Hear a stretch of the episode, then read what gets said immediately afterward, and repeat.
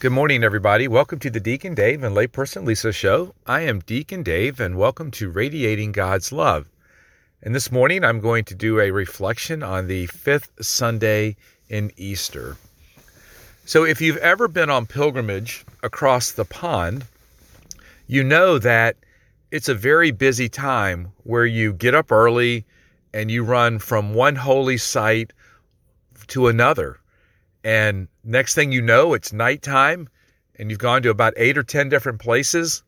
You've had fellowship, community, visited all these wonderful sites, spent time praying. You go to bed, you get up, you do it again. And then by the time you get home, you need a vacation because pilgrimages are not vacations. You are very much busy going around doing all kinds of stuff, visiting holy sites, and just really spending time with God and with the community of people that you are with. And so it sort of, in a different way, reminds me of what Paul and Barnabas are doing in the readings from the Acts of the Apostles. They are all over the place, just list of cities that they are traveling to, going to. And what are they doing? Well, they're sharing the Word of God. They have been inspired by the Holy Spirit, and God is guiding them as they go about preaching the gospel and sharing the faith, especially with the Gentile people. But here's the thing you have to imagine that Paul and Barnabas also had to take care of a lot of practical things while they were doing this. They would have to eat, have a place to stay, um, take care of their clothes, maybe uh, visit friends and family that they may have had along the way. So there were many responsibilities they had on top of going out and spreading the gospel. And so it got me thinking about how busy our days are here at home. We get up early in the morning and maybe we're getting the kids off to school. Uh, maybe we have a, an elderly parent that we're taking to. We have to get to work.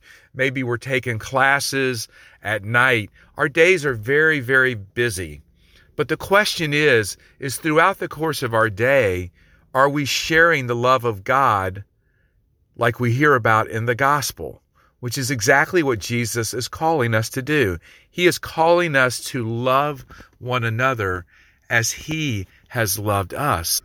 I think it's really easy for us to get so wrapped up in everything that we're doing that we forget that we have a mission that God is calling us to spread his love even in the most basic activities of the day. And I don't know about you, but I need to be reminded about this on a constant basis. And so that's sort of what I'm doing today.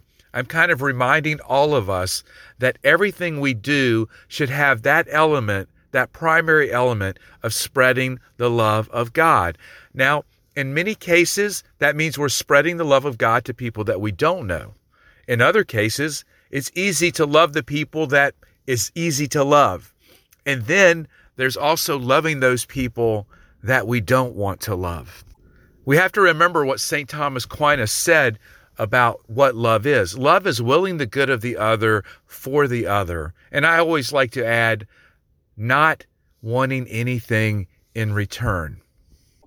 So, my question for you this morning is as you go throughout the day, are you willing the good of the other person? And then on top of that, are you actually sharing the name of Jesus and the love of Jesus with them? Because that's what we're called to do in the readings today is to be Christ to other people and to share his love with other people. And I would say to actually speak his name throughout the day and all we do. Now, when we love like this, when we share the name of Jesus with other people, there is always the risk of being rejected. And we cannot allow this risk to paralyze us from doing what we know deep down in our hearts needs to be done. The re- reality of it is is that when we love, there are going to be times when we are rejected. But we must keep loving, remembering that loving is always willing the good of the other for the other and not wanting anything back in return. Because here's the beautiful thing when we love, then we're being sanctified. Because that love which comes from God is flowing through us out into the world. So even when we are rejected, we can't have our focus on that. Our focus has to be on the fact that we are open to allowing God to freely flow through us, even amidst the busyness of our lives, everything we have going on, even with people we don't want to love, and even in the face of rejection. God's love can continue to flow through us. And you never know what kind of difference you're going to make in someone's life when you do that. So let us pray. All powerful and ever living God, we thank you for the beauty and the gift of this day. Lord, we'd ask that you would give us the courage to love where it is difficult, to love when we fear rejection, to love because, Lord, you love us. And may you bless all listening to this podcast in the name of the Father and of the Son and of the Holy Spirit. Amen. Keep the prayer requests coming, please. Take care. Bye.